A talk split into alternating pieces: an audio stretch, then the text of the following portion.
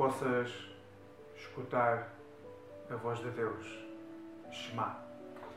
O texto que hoje te trago é o texto no qual Isaías tem uma visão que está diante de Deus. E diante do trono de Deus eu vejo seres angelicais a voar e serafins a voar por cima dele. E ao voar por cima dele, os serafins dizem, proclamam, e é o texto que te quero ler a partir do versículo 3, vou ler o versículo 3, depois 5, 6 e 7.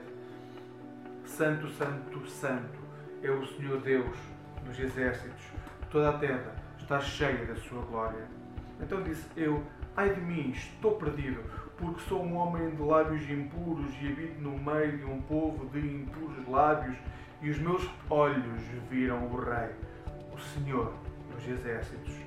Então um dos serafins voou para mim, trazendo na mão uma brasa viva que tirara do altar com uma tenaz.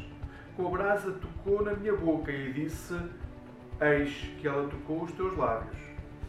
A tua iniquidade foi tirada e perdoada o teu pecado. Como são impuros os lábios da humanidade. Como são impuros os meus lábios. Não os carnais feitos com carne, pele, mas os lábios que, pelos quais se expressam os meus desejos os desejos que nascem do meu coração, da minha mente. Os lábios que expressam toda a minha carnalidade. Ao olhar para Isaías, o meu desejo, o meu anseio, a minha vontade é logo dizer que não sou digno de estar diante de Deus, porque reconheço a minha iniquidade, reconheço o quão ando afastado de Deus, o quão caminho para longe de Deus.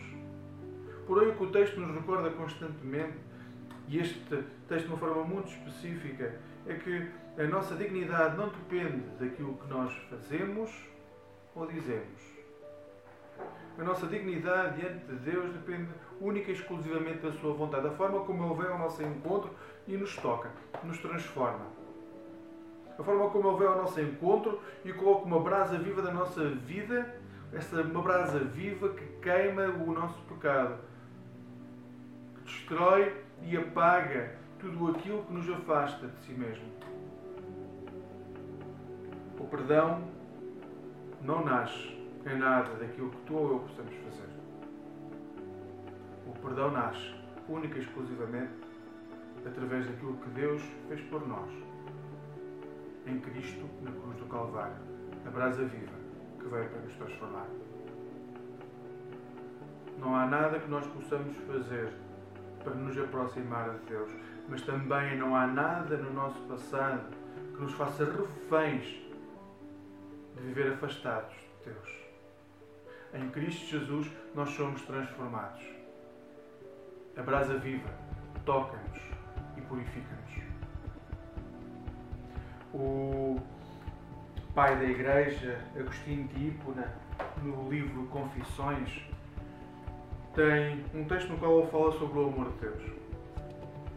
E vou ler o texto, fazendo desse texto a nossa oração para hoje. Voltai, ó pecadores, ao coração, e ligai-vos àquele que vos criou. Firmai-vos nele e estareis firmes. Descansai nele e descansareis. Para onde ides? Por caminhos escabrosos para onde ides? O bem que amais dele procede, mas só é verdadeiramente bom e suave quando para ele é dirigido. Que possas escutar a voz de Deus. Shema.